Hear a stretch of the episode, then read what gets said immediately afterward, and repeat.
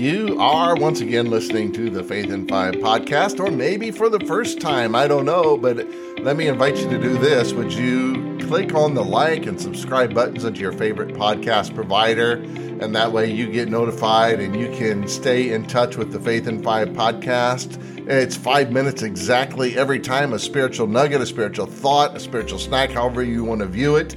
And I am Gary Click. I am the pastor of the Fremont Baptist Temple, and I am here with my co host, who is Rick Ash, the assistant pastor at Fremont Baptist Temple. And today we find ourselves in the Gospel of John, uh, just a beautiful gospel, by the way. If you're just starting your Bible reading, John is the place to start. It's called the Red Letter Gospel because it has more of the words of Jesus than any other book in the Bible. Yeah. But today we find ourselves in the eighth chapter, and here we have a woman and she has been brought in by the Pharisees, who are the super religious people, over religious. Uh, the organized religion. Some people say I don't believe in organized religion, and uh, I say come to our church. We're very disorganized. no. no, that's not hundred percent true. But we are not about ritualism and all that. We are about a relationship with Jesus Christ, and we find how that begins right here in this passage, don't we, Rick? Yeah, we do. Now, here's this lady. She was living in sin. Uh, that's undisputed in this. And they bring her to Jesus because the law in that day said that a person who is taken in sin, in that sin of adultery, should be stoned. Yeah. And so they said she was caught in the very act. And I'm, I'm kind of wondering, oh, how did you catch her in the act? And and I'm also wondering, where's the dude? Where's the, uh, yeah, yeah. It does. Um, you know, people don't gotta, commit adultery by themselves, they do they? Don't. They that, don't. That's kind of unheard of. And so they bring her and they throw her and they say she's caught in the very act. And, you know, and, uh, and so she deserves to be stoned. You know, and Jesus just sits there and writes in the sand. You know, he ignores them. You know, people hate to be ignored. Yes, they do. And, you know, they think he's going to get all, they're trying to get Jesus all worked. up. You know, you can't get God worked up like that you know, you can't get him all messed up and oh, I don't know what to. You know, you've never caught God off guard, right? And so he continues to ignore them. He's writing in the sand. And someday I am going to ask Jesus. This is one of the mysteries of the Bible. What were you writing in the sand? I know. I'd like to know that too. You know, and uh, and I could. My mind goes so many different places with that. Uh, what he could be saying. We won't get there. You all can imagine for yourselves.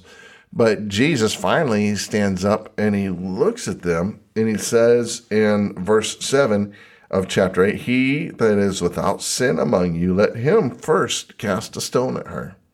Now, these are the supposedly the most religious people.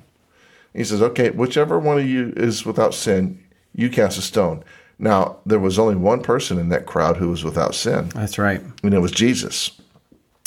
And the Bible tells us uh, that they begin to be pricked in their conscience. And so, beginning from the oldest to the youngest, they begin to walk away. So that oldest, that oldest Pharisee knew that he was without sin. I think some of the younger people they, they feel there's a tendency to feel like you got the world conquered and by your ta- by its tail and whatever, and uh, and they look up and they respect the old, you know, maybe Grandpa Pharisee. It's like, well, my Grandpa Pharisee, he never committed any sin. You know, he's sinless. And then all once he sees Grandpa walk away, his Grandpa knows that he's not without right. sin. Yeah. And then, you know, Uncle walks away, and then Dad walks away, and it's just him left. And he's like, well, if they're not without sin, I, I'm not without sin.